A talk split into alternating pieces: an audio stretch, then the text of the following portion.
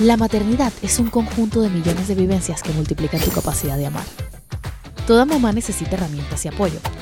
No se trata de ser una mamá perfecta, sino la mejor para tus pequeños. Porque una mamá feliz es igual a un bebé feliz. Nunca olvides que después de cada tormenta, siempre sale el arco iris.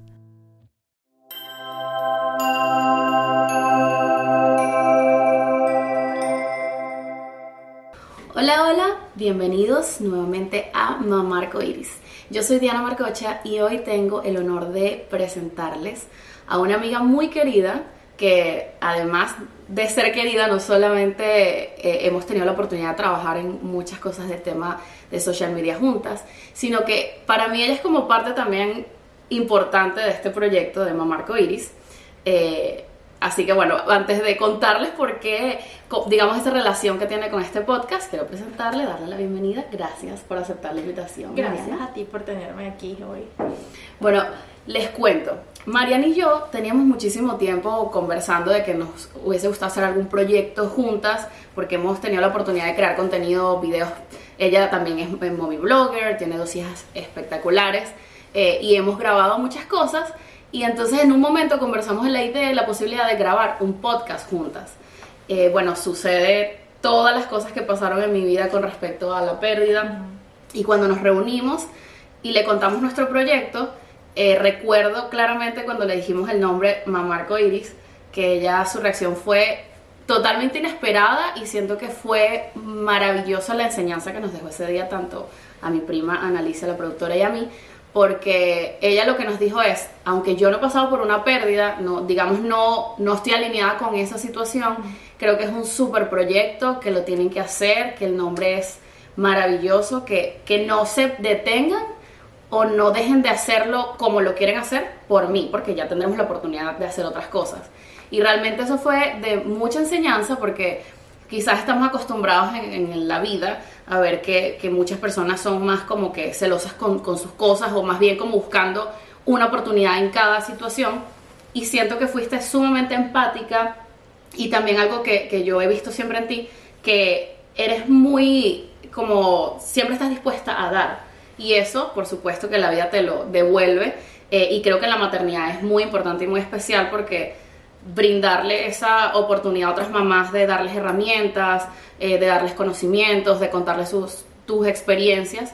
Eh, de verdad que te felicito y te doy las gracias por eso. Y no quería, no quería comenzar sin, sin, contar esa experiencia. Gracias, gracias. Bueno, pienso que en ese momento cuando tú me dijiste la idea del podcast, eh, todo el mundo está acostumbrado a decir sí.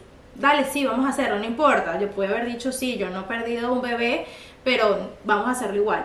Y, estamos acostumbrados al sí, pero no estamos acostumbrados al no. Y creo que por eso en ese momento la reacción fue como que, de verdad me estás diciendo que no, pero no fue un no de mala manera, ¿sabes? Fue un no de que no, mira, o sea, confío en tanto en que te va a ir tan bien que dale tú sola, que yo te apoyo, como sea que te vaya a apoyar, pero tú puedes hacerlo tú sola. Y, creo que estoy trabajando como mamá también incluso en eso, en poner un no, ya va, esto no lo puedo hacer porque no tiene sentido o coherencia conmigo o porque no me siento bien simplemente haciéndolo. Eh, y creo que es una de las cosas que, que me estoy afincando más en mi maternidad, enseñarle a mis hijos, mira, pon los límites, porque después cuando crezcas va a ser más difícil aprenderlo. Porque nos han criado también para eso, para, siempre decir, que sí, todo está bien. Hacerlo, sí. Y siempre quizás ponernos en, así nos sintamos incómodos, pero como que bueno, por pena, por, por juicio, por tantas cosas. ¿Y qué herramientas sientes que te han ayudado a quizás poner esos límites que ahora estás enseñándole a, a tus hijas? Mira, eh, lo primero es como tener claro dónde estoy yo, o sea, por qué lo estoy haciendo, ¿sabes? Como que el beneficio digamos, yo primero y cómo puedo ayudar yo a los demás. Siempre digo que uno tiene que tener luz en su casa para poder brindar luz a los demás. Entonces, ¿cómo le puedo a decir a mi hija hablarle de límites si yo misma o sea, no, no, no, sé ponerlo, ¿sabes? Entonces como que, ejemplo, algo tonto, mira, puedes venir mañana eh, y traer a las niñitas al parque y de ahí nos vamos para no sé dónde y después nos vamos para no sé dónde más y tú estás cansadísimo y tú, bueno, dale, pues vamos. Solamente el sí, aunque tú pensaste en algún momento como que, mira, de verdad, no sé si es lo que quiero hacer. Solamente eso ya empieza a tener como más coherencia y también empiezas como que a darle más sentido a tu tiempo y ahí es donde tú empiezas como que a poner el tema de los límites en la mesa para tus hijos. Eh, es lo que a ver, es lo que estoy tratando de hacer. Claro, es un aprendizaje Es un constante, aprendizaje pero constante. tú- yo sé que tú eres muy abierta también a todo el tema de, de- de recibir ayuda, terapia. Ujú. ¿Sientes que es Total. algo que te ha ayudado? Total, totalmente. O sea, eh, no es un secreto porque lo digo muchísimo en mis redes.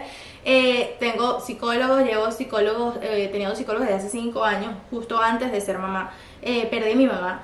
Y desde ese momento yo dije, mira, ¿sabes qué? No creo que haya nadie alrededor que me pueda ayudar a entender y a pasar por este duelo.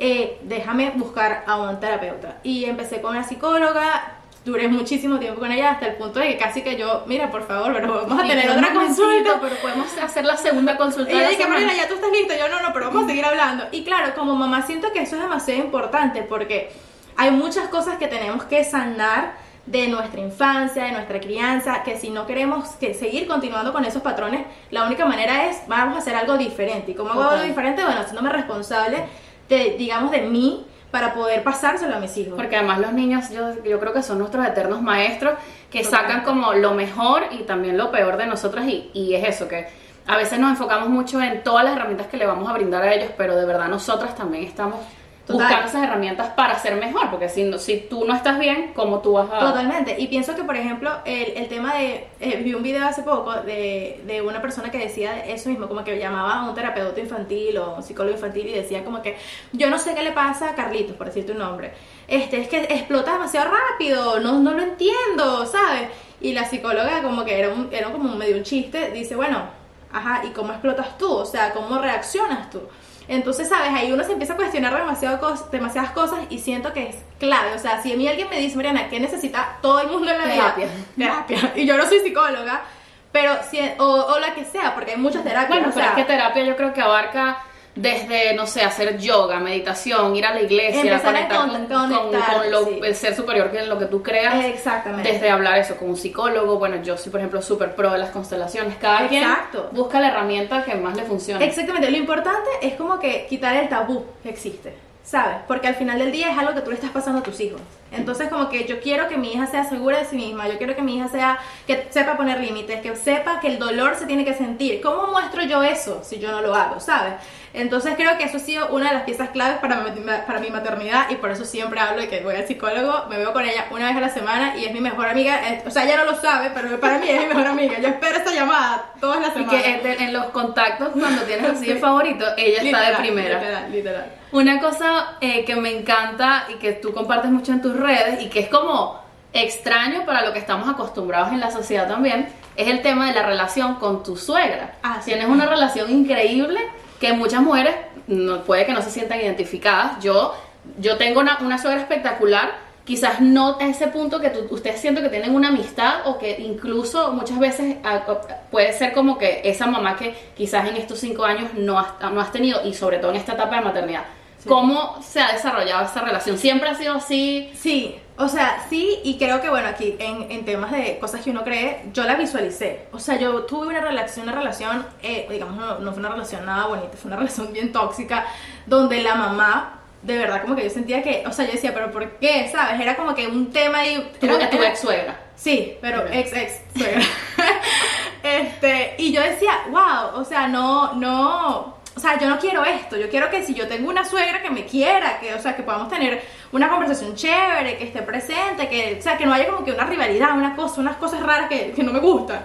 Y como que en cierta parte siento que la visualicé y, y hoy en día es una amiga, o sea, es una amiga totalmente, o sea, como que yo le cuento cosas a ella, ella me cuenta cosas a mí, que es como que, ok, más nadie sabe, pero tú sabes. Y, y como que me- lo más importante de verdad creo yo de esta relación con mi suegra, que es muy inusual, o por lo menos en Latinoamérica es muy, muy raro que tú hables, ay, sabes, yo soy amiga de mi suegra, o yo amo a Sí, mi sí. suegra, es que hay respeto. O sea, me respeta demasiado en mi maternidad. O sea, yo le explico todo. es, es muy cómico porque es como que yo le digo, mira, yo estoy haciendo el baby led weaning por esto y esto y esto. Ah, ok. Entonces, y, y- pero, y le puedo decir yo, o sea, si puedes, pues, pero si también le puedes dar así, también funciona, ¿sabes? Entonces, como que siempre trato de, de tener esa flexibilidad, pero hay respeto. Hay Claro. respeto de decisiones que yo tome. Hay respeto de cómo quiero ser mamá. Y es una persona que todos los días me dice, Mariana, lo estás haciendo buenísimo. Y creo que ahí, aparte del respeto, hay empatía. Claro. ¿Sabes? Entonces, como que obviamente, el no tener a mi mamá y tener a tu suegra que te dice, lo estás haciendo muy bien, es como que, wow, qué chévere, qué Sí, chévere. no, es, una, es una bendición. Pero que quizás podrías, evidentemente, no hay personas que no, o mujeres que no se van a sentir identificadas de tener esa relación, pero quizás tú también eh, no solamente visualizándolo, sino con, por ejemplo, lo que estás diciendo de cómo le has comunicado de forma respetuosa Sí. todo lo que tú quieres. Total. ¿Qué consejo le podrías dar a, a- a una mujer que quizás no tiene esa buena relación de algo que a ti sí te haya funcionado para poder también, quizás no van a ser las mejores amigas que son ustedes, pero poder llevar una relación sana? Mira, pienso que la comunicación, la manera como se dicen las cosas, el decir, el aprender a decir, mira, a mí esto no me gusta. O sea, por ejemplo, a mí no me gusta que las niñas coman tanto dulce, porque yo no le doy chocolate a mi hija. Entonces como que, ok, entiendo el que son abuelos y todo lo demás, pero es como que pregúntame a mí primero, o déjame que el niño me pregunte a mi mamá, ¿me lo puedo comer? Y entonces yo digo, dale, está bien. ¿Sabes? Como que no es porque, no es porque quiero ser extremista, pero siento que cuando te comunicas, bien sea con tu suegra, con tu esposo, con el Con que sea. Cambia totalmente la relación. Y ahí creo que es donde está, digamos, el éxito de mi suegra y yo siendo amigas. O sea, que Comunicación nos y respeto. Sí, nos comunicamos muchísimo, me respeta mis decisiones, si a ella no le parece algo me lo dice y, ¿sabes? Ah, bueno, dale, vamos a hacerlo así, vamos a probar hoy. O sea, hay cosas que, por ejemplo, un tetero con hielo. Ella, el otro día estábamos en su casa y Maya, mi hija chiquita, no toma, o sea, ya está dejando como que el tetero.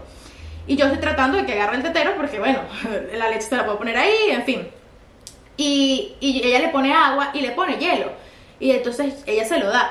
Y yo de verdad dije como que, wow, qué buena idea. Y, pero no le dije nada. Y Maya agarró el tetero y se lo empezó a tomar así como que el agua desesperada. Y yo, wow. Más rico, O yo con sea, este yo- embarazo que lo que más amo es el agua con hielo. o No, sea, ese y yo amo el agua con hielo, pero cuando se lo dio yo dije, o sea, a mí nunca se me hubiese como que ocurrido ponerle hielo al tetero del agua, ¿sabes? Para que lo agarrara. Y ella agarró su tetero así y yo dije, ves, o sea, como que eso fue un, un refuerzo, o sea, como que me reforcé esa parte de déjala también ser abuela, porque también Claro. es importante, ¿sabes? Que, mira, tiene una idea buena, déjala. Bueno, tiene muchos más años de Sí, experiencia. Al- a- así quizás hoy en día haya más herramientas.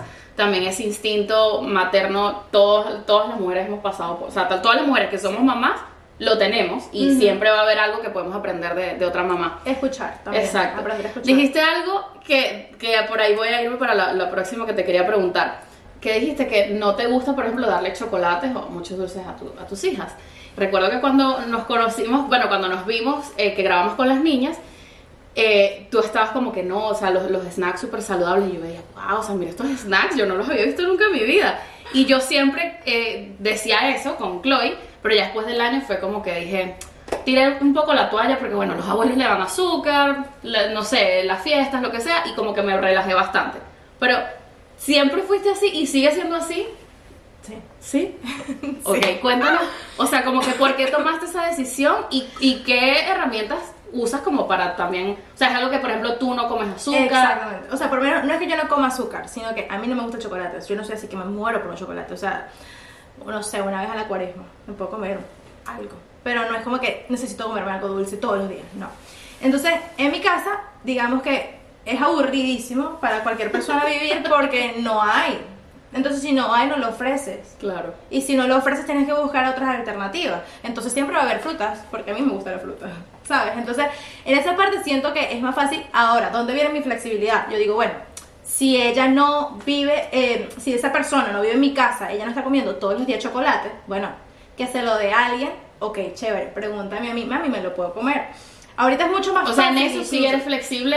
Si, sí alguien, si, alguien, si sucede, o sea, es algo que no puedes controlar muchas cumpleaños, veces. o ejemplo. eh, bajo un cumpleaños. Pero siempre, o sea, trato de hacerlo desde esa manera. Ahora, ¿qué pasa? También se ha hecho mucho más fácil. Porque como ella no está acostumbrada a comerlo, yo lo, yo lo veo. O sea, y para mí es súper claro. Vamos a un cumpleaños se come, por ejemplo, un cupcake y ya el segundo es como que no quiero. Ya- o sea, ya, ya el dulce no, No le me pasa. pasa, no me pasa. O sea, ¿Sabes? se puede comer los, los 12 cupcakes que están en la mesa. Sí, entonces por esa parte siento que como que ya logré el objetivo de cierta manera. Ahora es mucho más fácil porque está más grande, entonces eh, está aprendiendo esto de healthy y no healthy, sano y no sano en el colegio.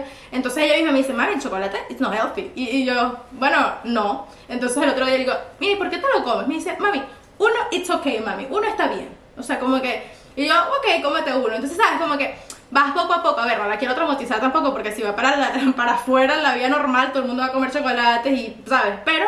No, pero es que pero ya es ya es un estilo de vida. Exactamente. Y es más, es demasiado. Para mí es fácil porque no hay en mi casa. O sea, esa Claro. es la- esa, de verdad esa es, es como que Bueno, volvemos creo que a lo mismo de que hablábamos de la terapia y del cambiar uno. Pues así, Sí. si, si tú, yo creo que es mucho más difícil, por ejemplo, yo soy súper dulcera, me encanta, tengo que confesarlo, el chocolate.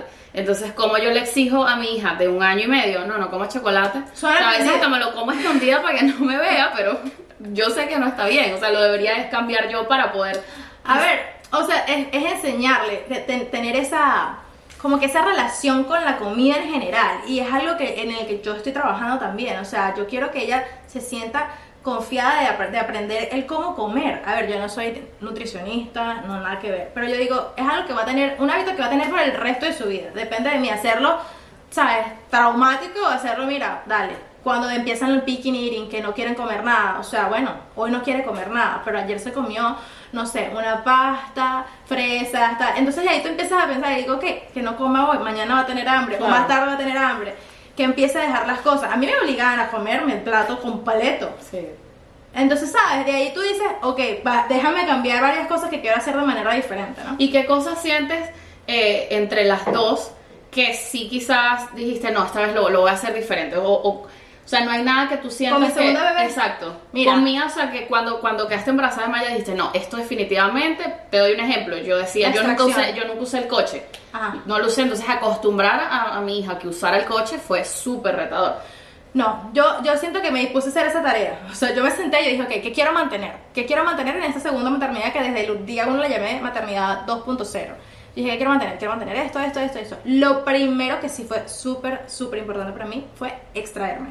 Yo no me extraje leche. Entonces yo, de cierta manera, siento que perdí un poco la identidad que esto- están llamando ahorita las redes sociales de que perdiste, te perdiste a ti misma. No, no es que te pierdas, es que te transformas de muchas maneras. Y yo dije, ok, ¿qué necesito yo en esta segunda maternidad? Flexibilidad. ¿Por qué? Porque si la niña grande se enferma, tengo que resolver. O sea, ya otra persona, además de la que tengo chiquita, otra persona más Depende de depende de ti. mí.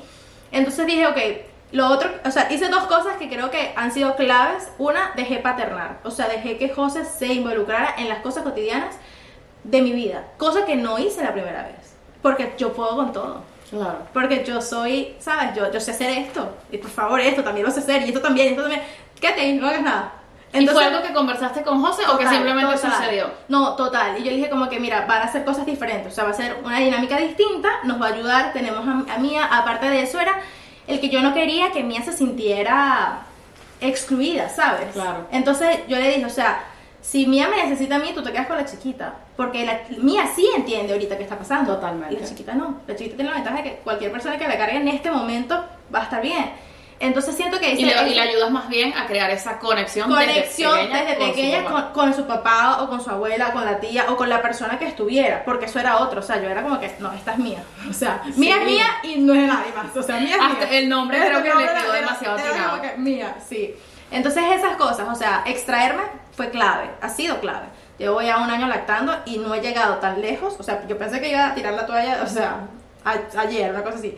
Y he llegado tan lejos por la extracción, totalmente. Es, para mí ha sido digamos que no es la experiencia más divertida porque yo prefiero amamantar, es mucho Claro, más es más, fácil. es más cómodo. Es más cómodo, que- sí. Pero entonces la extracción ha sido clave para que la lactancia siga fluyendo.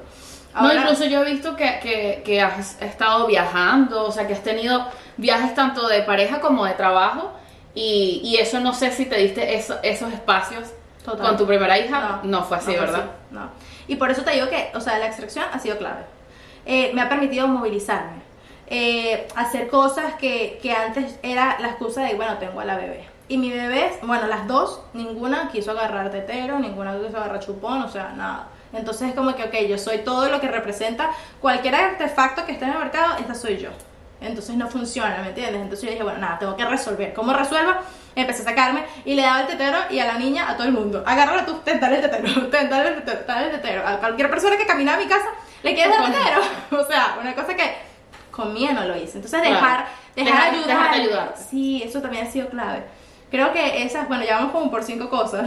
No, no, pero yo creo que al final todo se resume en, en dejarte, o sea, recibir la Recibir ayuda, la porque al ayuda. final estás la recibiendo, ayuda. estás aceptando la ayuda de tu pareja, que quién mejor que, que tu esposo para permitirle paternar, de, de- de tu suegra, de cualquier amigo que pueda brindarte esa ayuda, que me identifico totalmente contigo, con, con, con Chloe fue como que súper mamá de que yo puedo hacer todo. O sea, era tanto que a veces alguien la tenía cargada y yo era como que, la, la quiero tener, la quiero tener. Ay, que tiene hambre. Y la agarraba y otra vez. Y por eso quizás me costó mucho el proceso de, de, De destete. de destete. Eh, algo que yo creo que nos da mucho temor a, a las mamás que estamos embarazadas y tenemos otro hijo, es ese tema que dicen que de repente los, los primeros hijos retroceden o que vas a perder esa conexión. Eh, ¿Cómo has manejado eso? O sea, ¿qué tips puedes darme tanto a mí como a otras mamás que Mira. van a- va- están esperando su segundo Y creo que no hay nadie, y esto eh, en esta parte sí soy bien celosa con la idea, creo que no hay nadie que conoce mejor a tu hijo que tú. O sea, no hay nadie. Bueno, el papá puede ser que lo conozca a tu hijo como tú. Entonces ya por ahí tú sabes las necesidades que tiene tu hijo. O de qué manera tu hijo, tú lo puedes reforzar a que se sienta más seguro de, de que tienes el amor todavía de mamá, ¿no?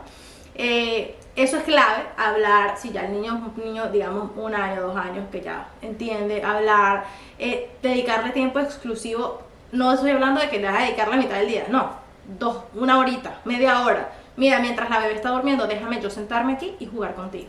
Yo estoy aquí y repetirle eso, o sea, constante, yo estoy aquí para ti, mami está aquí para ti, este, si necesita involucrarlo totalmente, o sea, mía, me pasas los, los pañitos, mía, pásame el pañal, ¿me quieres ayudar? Sí, mami, te quiero ayudar, perfecto, mira, vamos a ponerle esta ropa, elígele la ropa. la He escuchado mucho ese tema de repente, me imagino el miedo, un bebecito recién nacido que no estés como que cuidado, que no le toques, que No, exactamente. Es difícil porque, Es como un instinto, Es un instinto de los niños y los niños se emocionan mucho. Pero también como que, ok, piénsalo de, como que todo es una estrategia. Yo lo veo así, como, ok, si ahorita va a llegar, por ejemplo, Chloe del colegio.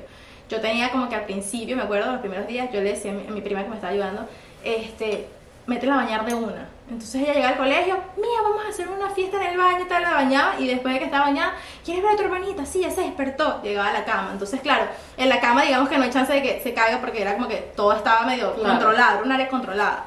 Y ya después poco a poco se va soltando uno también y los niños también van aprendiendo. Entonces, mira, no le hagas así, hazle asado, ¿sabes? Como que darles las, las opciones. Quizás también lo que estás hablando un poco es como cre- crear una especie de, de- de rutina familiar que es totalmente diferente a, a la que tenías. O sea, lo- te lo vas bu- buscando como que hacia la parte del juego. Exactamente. Y como que y otra cosa que hice es que yo le decía mía, la bebé cuando yo estaba embarazada, la bebé no va a jugar al principio. ¿Sabes? La bebé es una bebé, no sabe jugar, hay que enseñarle. Y hoy en día ahí en la noche me da mucha risa porque yo hago co-sleeping y duermo- dormimos todos en la misma cama. Eh, sí, también soy, o sea, yo he tenido cosas que tampoco han sido fáciles, pero, ¿sabes? Ya me- uno se relaja, me funciona. Al final del día es lo que te funciona Exacto, para ti, exacto. ¿sabes? Para cada mamá. Y, y hoy en día, en las noches hay veces que Maya está llorando y Mía me dice, eh, yo Maya, tú y tal. Y me dice, mami, es que ella no sabe, es una bebé, hay que enseñarle. y yo como que... Pero sí, es muy importante eso de lo que uno le diga, sobre todo si tienes un toddler que ya entiende o un niño más grande. Porque, por ejemplo, a mí se me ocurrió la brillante idea de decirle a Chloe que, que ella iba a dormir con su hermanito desde que empezamos a hacer el cambio a su cuarto. Entonces ella ya, o sea, ella en su mente que es súper cuadrada, dice, aquí va la cuna, aquí yo voy a dormir aquí, aquí va mi hermano en la cuna. Y yo, no, es que cuando sea muy chiquito, o sea, ahora yo le estoy cambiando, pero es como que no, pero es que ya tú me dijiste que iba a dormir conmigo. Sí, sí. Entonces es importante como que hablarles, explicarles realmente lo que va a pasar. Sí, y, y- lo mismo me estás diciendo eso, entiendo con lo del juego, porque yo siempre, y vas a jugar con él, y vas a, a cambiar los pañales, y vas a, o sea, le empiezo a decir todo eso, pero como en, como en juego, como Pero se lo toma literal. Exacto. Se lo toma literal. Entonces, o sea, eso fue lo que yo, X, lo vi en una de las tantas cuentas que uno sigue y yo dije, wow, qué buena idea. Y fue lo que hice, o sea, mira, al principio la bebé va a llorar mucho. Porque es que va a tener hambre. Y sabes, como que te vas ahí. Y entonces, como que pretendemos a- con un bebé, mira, y el bebé hace más o menos esto. Y como que darles una idea. Pero no, le- no me puede ir tan allá de que va a jugar contigo. Porque todavía Maya no camina y tiene casi un año. Entonces, Claro. ¿sabes? Es como que ahorita finalmente. que están el- empezando como a... es como que se están integrando más o menos las dos y hay veces que Mía me dice como que mami no, yo quiero jugar sola. O sea, mi, mi hermanita me está desordenando mis juguetes y yo como que, ok, ahora vamos por otra etapa, ¿sabes? Uno todos los días va Vas desbloqueando sí, nuevas etapas de la maternidad. Ajá, total. Más, más, dos- 2.0, 2.1, 2. Así vas. Eh, ajá, otra cosa que, que te quería preguntar, cambiando un poco del tema de la maternidad, aunque creo que tu trabajo está 100% también relacionado con la maternidad, pero veo que para ti es muy importante, lo es también para mí, esa, esa Mariana profesional, que no solamente pues está 24/7 para, para sus hijas, sino que cada vez veo que te, te estás desarrollando más en, en tu ambiente, en tu área. ¿Qué ¿qué, ta- qué tan, tanto, qué, cuéntanos qué tanta importancia tiene para ti eso, tu vida profesional? Mira, eh, aquí voy a ser totalmente sincera.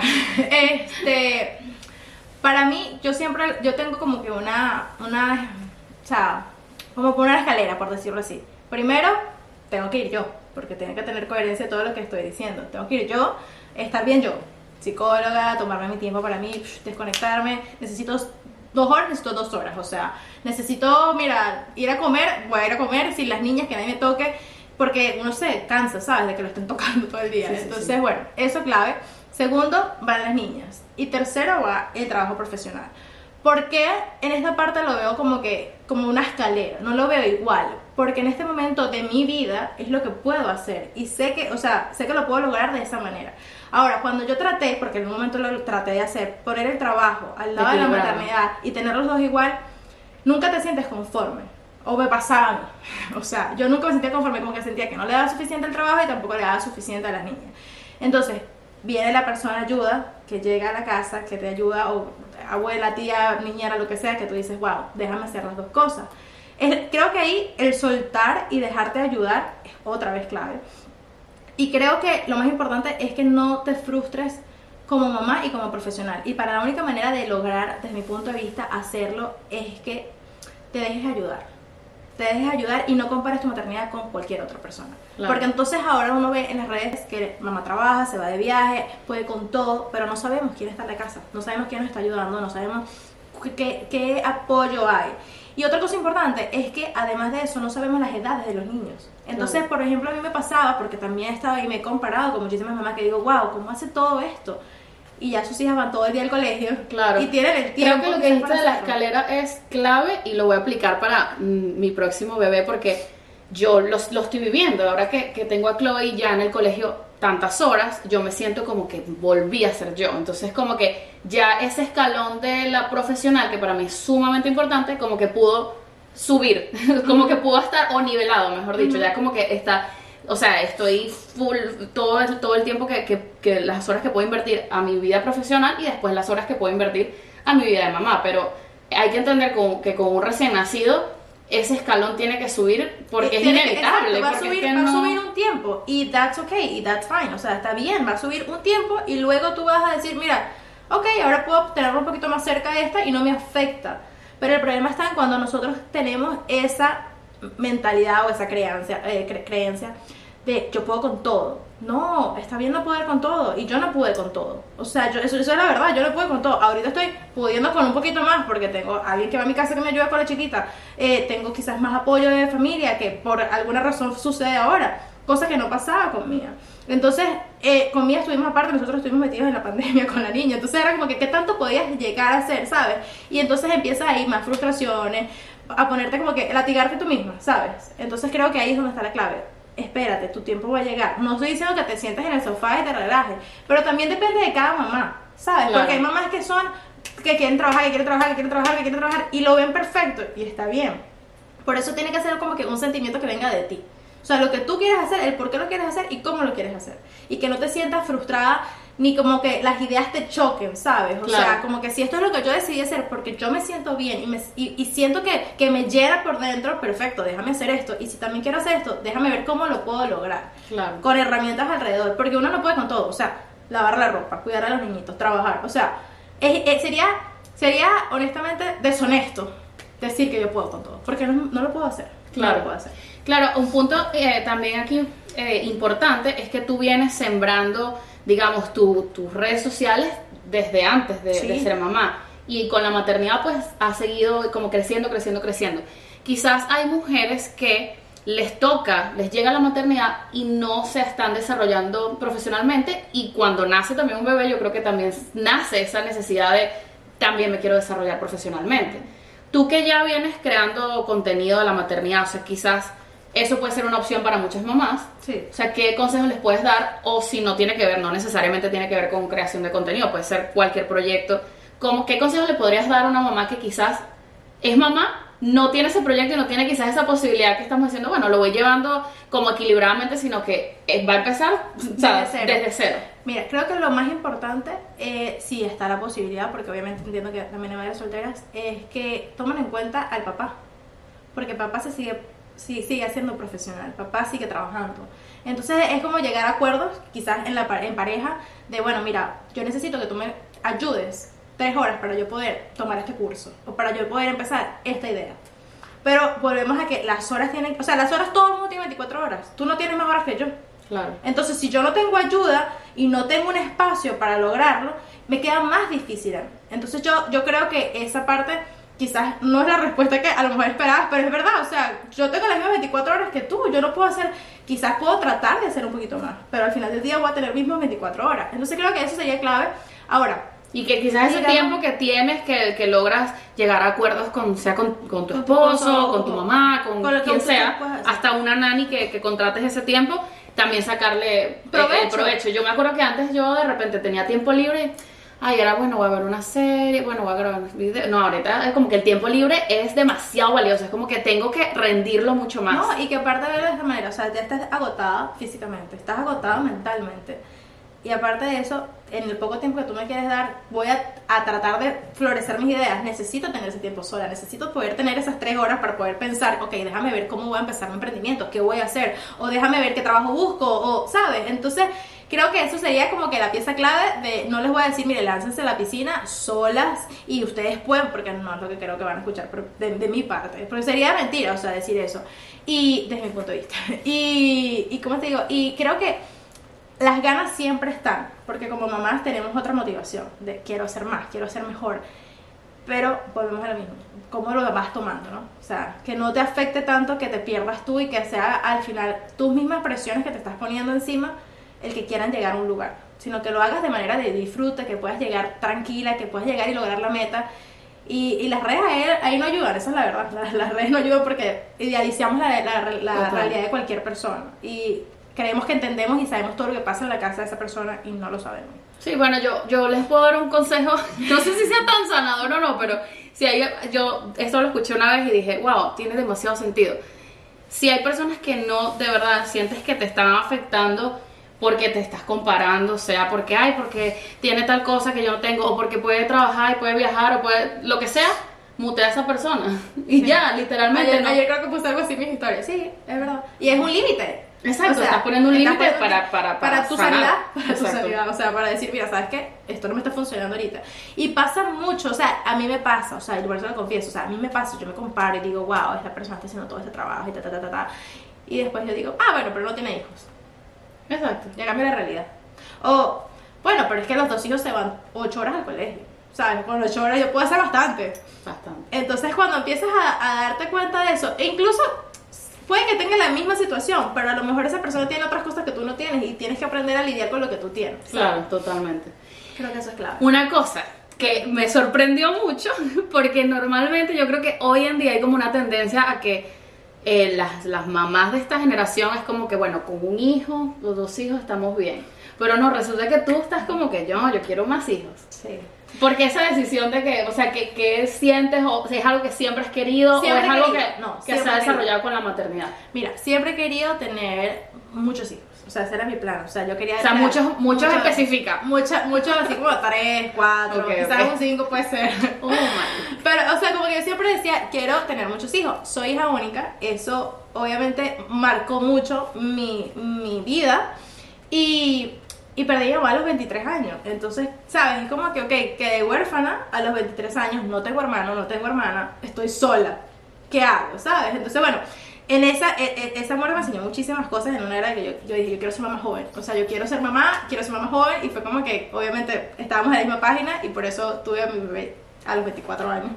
Eh, y después de eso dije, mira, quiero tener más hijos. O sea, yo quiero tener más hijos. Esperé un tiempo prudente, sí, como tres años, para tener, bueno, dos años y medio, para tener a, a mi segunda hija. Y hoy sigo manteniendo la idea de que quiero tener más hijos. O sea, lo disfruto, me gusta. Y cada vez siento que sí se vuelve más ratador en muchas cosas porque todos los días es un aprendizaje constante y cuando tú crees que ya pasaste la materia, no, empiezas otra materia nueva y así vas, ¿no? pero, pero siento que, que también estoy tratando de entender cómo llevar una maternidad suave, una maternidad llevadera, una maternidad que no me pese, sino que me, me haga sentir bien, haciendo las cosas que me gustan, bien sea trabajando, bien sea haciendo mamá, pero dejándome ayudar. A mí me costó muchísimo aceptar la ayuda. Yo duré un año y medio, yo puedo con todo. Y al final, cuando, cuando nace mi segunda hija, nació otra mamá. Nació una mamá que se deja ayudar. Una mamá que dice, ah, bueno, sí, quédate con ella tres horas y yo resuelvo y hago esto y hago aquello. Y, y ahí empieza la creatividad y ahí empieza, bueno, voy a armar este negocio o voy a hacer esta idea o voy a hacer un podcast o voy a hacer lo que tantas cosas que uno quiere hacer como mamá porque no te pierdes como mujer, pero cambias. Entonces creo que, que eso ha sido no sé, clave para, para tener más hijos. Creo que hoy en día digo, wow, qué chévere es tener hijos, quiero otro más. Te admiro. Y lo, peor, es que quiero twins. O sea, yo quiero un embarazo. Ay, Mariana. Yo quiero un embarazo doble. Desde el mira, el primer día que yo fui al ginecólogo cuando nació, cuando estaba aquí embarazada mía, yo le dije, ¿tú estás seguro que no hay tos? Y él dije, eres la primera persona que me Literal. pregunta si tienes Bueno, yo quería twins antes de, de ser mamá porque mi mamá es, es- tiene gemela y José, la conexión, José, el amor que ellas se tienen es algo del más allá. Y quería eso. Cuando ya nació Chloe dije, ay, qué bueno que es una.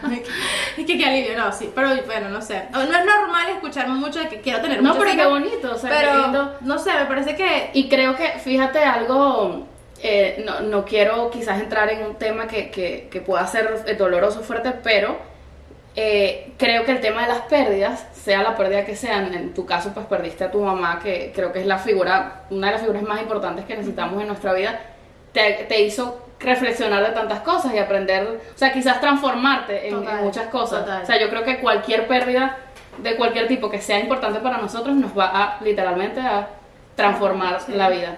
¿Qué sientes que es lo que, aparte de, de este tema que estás diciendo de que no tuviste hermanos, eh, te hizo cambiar esa visión? ¿Qué otras cosas rescatas de, de ese momento tan doloroso? O sea, ¿qué cosas han cambiado por completo a Mariana hace cinco años? ejemplo? Wow, esa pregunta está, está muy complicada. O sea, hay un antes y un después. Así como hay un antes y un después de cada hijo, hay un antes y un después de, después de cada pérdida, esa es la verdad.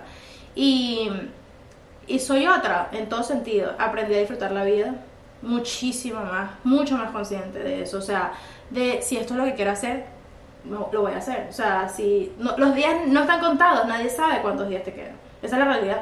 Y, y es un recordatorio constante, además. Es un recordatorio constante de, de disfrutar presente, de vívelo, o sea, que todos los días sean eh, románticos, por decirlo así, de romantizar la vida, sí, porque no sabes hasta cuándo la tienes. Entonces creo que, que cambió muchísimo mi filosofía de vida, cambió muchísimo el cómo vivir, el, el, el ya, si algo no me cuadra o alguien no me, no me, no me cuadra tampoco, mira, ¿sabes? No voy a perder, no voy a perder tiempo porque es que no tengo, no, o sea, no es que no tengo tiempo, sino que, que no, no sabes cuánto tiempo tienes.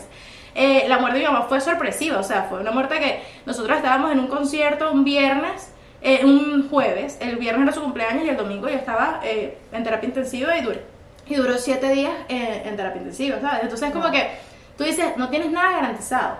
Y de ahí aprendí eso, a vivir, realmente, o sea, a vivir desde, desde el punto de vista de, de tratar de no caer en la monotonía, en, tengo que hacer esto y esto, y es como que a vivir de verdad, o sea, vivir tratando de todos los días mejorar eso y tener una actitud y disfrutar de los momentos pequeños, o sea, de ver cuando tu hija está comiendo, sí, es verdad, es verdad, hay momentos y hay días muy fuertes como mamá y hay días que uno dice, ya no quiero seguir haciendo esto, o sea, ya va, necesito un espacio, necesito un break, pero al mismo tiempo, o sea, son más los momentos bonitos que tú puedes recolectar. Si lo pones a una balanza, sin duda que los momentos bonitos totalmente. tienen mucho Entonces, más peso. total, siento que esa muerte me enseñó a vivir.